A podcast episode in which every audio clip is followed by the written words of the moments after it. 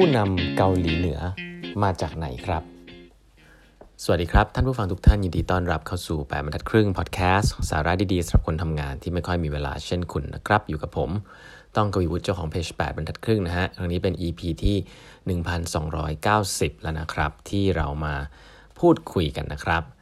ก่อนอื่นนะฮะประชาสัมพันธ์นะครับวันเสาร์นี้นะฮะผมจะมีไลฟ์พูดคุยกับน้องโกนะฮะวีรพงศ์โก น้องโกเป็น CEO ของ Lazada นะครับโอ้เราจะพูดคุยกันในหลากหลายประเด็นของเรื่องของ e-commerce นะครับแล้วก็หลายๆท่านอาจจะได้ยินข่าวนะว่า Lazada เป็นบริษัทที่ทำกำไรใน e-commerce แล้วนะฮะก็จะมาพูดคุยว่าเอ๊ะทำได้อย่างไรแล้วก้าวต่อไปมันเป็นยังไงนะครับก็มารับฟังได้นะครับทางเพจแบบบรรทัดครึ่ง YouTube กับ Facebook นะฮะในวันเสาร์นี้นะครับเวลาทุ่มครึ่งนะครับ ไม่ใช่ 2 ทุ่มนะฮะเริ่มเร็วนิดหนึ่งนะฮะทุ่มครึ่งนะครับ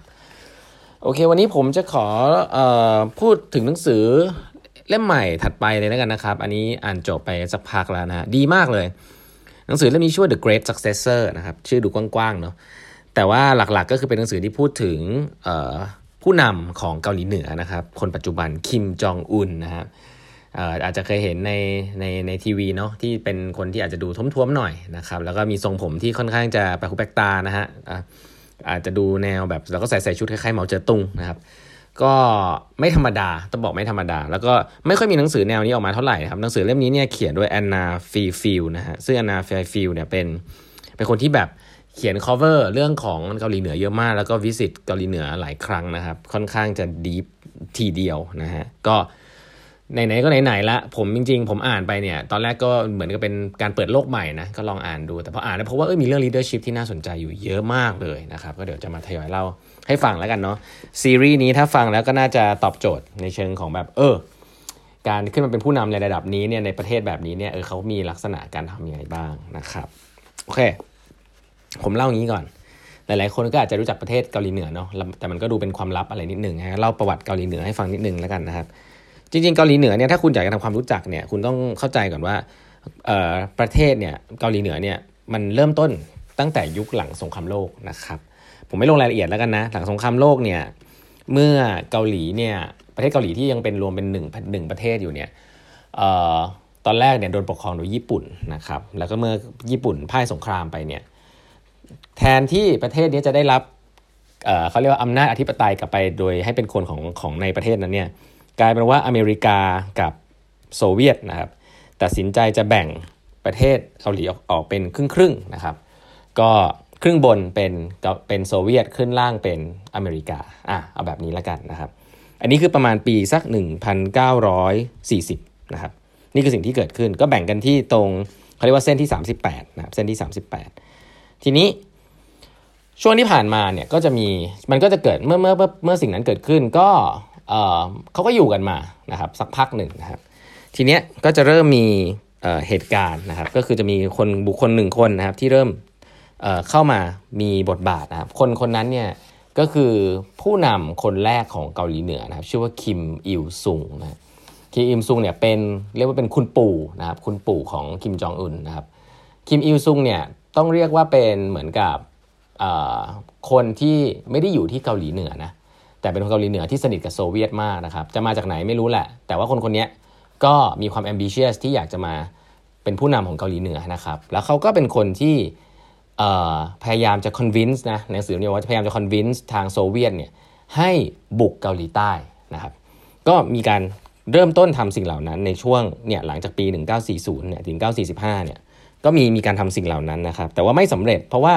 ทางอเมริกาเนี่ยก็ตอบโต้ได้อย่างรวดเร็วนะครับ ตอบโต้ไปตอบโต้มาเนี่ยสุดท้ายเนี่ยก็ก็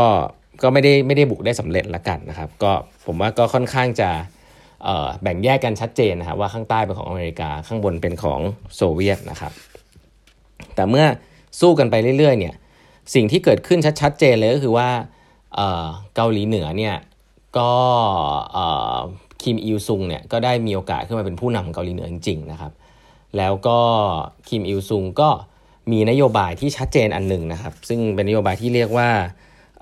จูเชนะฮะจูเชเนี่ยเป็นนโยบายที่แปลได้ว่า self reliance นะครับนี่คือนโยบายหลักเลยของฮิมอิลซุงนะซึ่งเป็นผู้นำคนแรกของเกาหลีเหนือเนี่ยในยุคที่เป็นคอมมิวนิสต์มากๆเนี่ยนโยบายนี้ที่น่าสนใจคือเป็นนโยบายที่จะพูดว่าฉันจะยืนด้วยขาของตัวเองให้ได้ ฉันจะไม่พึ่งโซเวียตแล้ว ฉันเป็นประเทศของฉันเองครับฉันจะไม่พึ่งเมื่อก่อนเนี่ยเกาหลีเหนือเนี่ยต้องบอกว่าพึ่งจีนกับ พึ่งโซเวียตมากครับส่วนประเทศเกาหลีใต้เนี่ยพึ่งอเมริกานะครับแต่ถ้าพูดถึงพื้นฐานเนี่ยเขาบอกว่าเกาหลีเหนือเนี่ยร่ำรวยกว่าเยอะมากนะเพราะว่าด้านบนของประเทศเนี่ยมี resource นะครับมีแร่ธาตุมากมายทำ heavy industry ได้นะครับเกาหลีเหนือเกาหลีใต้เนี่ยแทบจะไม่มีอะไรเลย ต้องเรียกอย่างนั้นเลยนะครับอันนี้หลายๆคนอาจจะทราบมาเนาะแต่ว่าอะเราคงไม่พูดการเติบโตของเกาหลีใต้แล้วกันนะที่ที่แบบทางอเมริกันเข้ามาบริหารจัดการ แต่เกาหลีเหนือเนี่ยก็คือไม่มี resource แล้วก็เป็นเป็นคอมมิวนิสต์ชัดเจนนะครับ ทีนี้สิ่งที่เกิดขึ้นก็คือเขาก็บริหารกันมาแบบนั้นนะครับ โดยที่อยากจะยืนด้วยลำแข้งตัวเอง แต่เป็นแบบคอมมิวนิสต์ก็พบว่าเจอกับอะไรมากมายนะครับที่ทำให้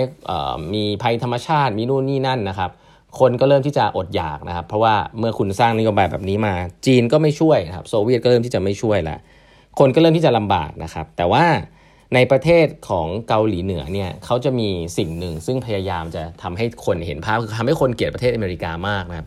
เพราะว่าถ้าจำได้ตอนสงครามเนี่ยอเมริกาเขาก็ต่อสู้กับอเมริกาเยอะนะก็ทำให้เห็นภาพว่าอเมริกาเนี่ยเข้ามาบุกเกาหลีเหนือทำให้เกาหลีเหนือต้องลำบากนะอันนี้คือสตอรี่ที่ผมว่าหลายคนอาจจะพอทราบนะว่าทำให้คนในเกาหลีเหนือเนี่ยก็จะจะค่อนข้างเชื่อผู้นำของตัวเองนะครับมันจะเป็นมาตั้งแต่ยุคของคุณปู่แล้วนะคือคิมอิลซุงนะ คิมอิลซุงเนี่ยก็มีลูกชายนะครับมีอยู่หลายคนแล้วกัน แต่คนที่คิมอิลซุงเลือกที่จะมาให้เป็น successor ต้องพูดอย่างนี้นะฮะก็คือชื่อคิมจองอิลนะฮะคนนี้เนี่ยจริงๆเราอาจจะรู้จักกันนะคือคุณพ่อของคิมจองอุนนะ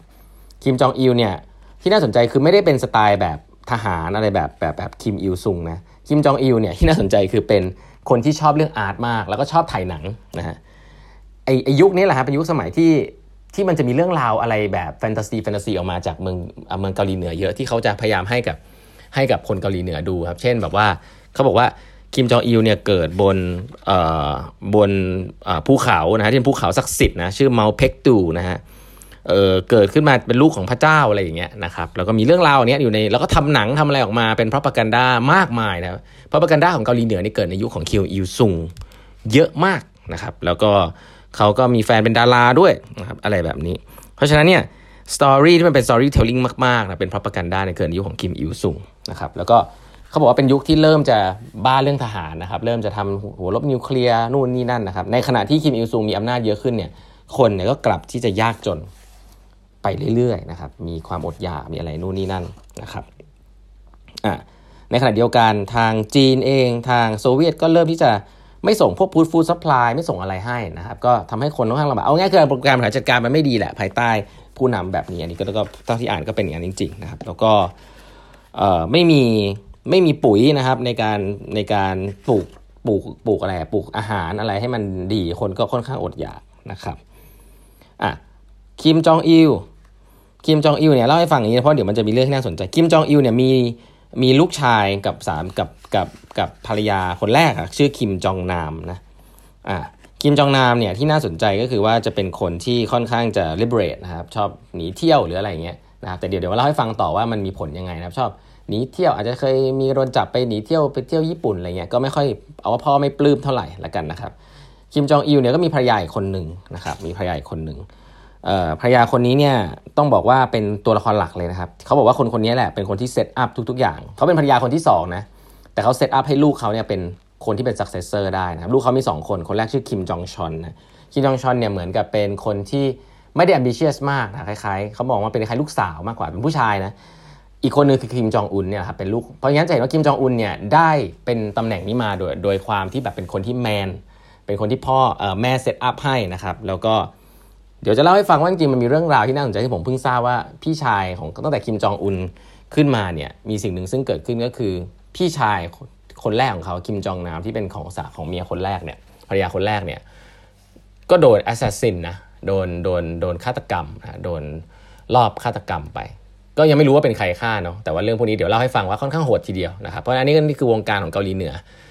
เดี๋ยวเรื่องของกิมจองอุนเนี่ยจะเล่าให้ฟังต่อนะครับแต่นี้วันนี้ปูภาพเห็นก่อนว่านี่คือ โครงสร้างนะว่าเกาหลีเหนือเกิดขึ้นมาแบบนี้นะฮะเดี๋ยวจะเล่าเรื่องคิมจองอุนให้ฟังต่อว่าเอ้ยแล้วเขาเป็นคนยังไงเขาเกิดโตขึ้นมาอย่างไรบ้างนะครับวันนี้เวลาหมดแล้วนะครับฝากกด subscribe แปมทักครึ่ง podcast ด้วยนะฮะแล้วพบกันใหม่พรุ่งนี้นะครับ สวัสดีครับ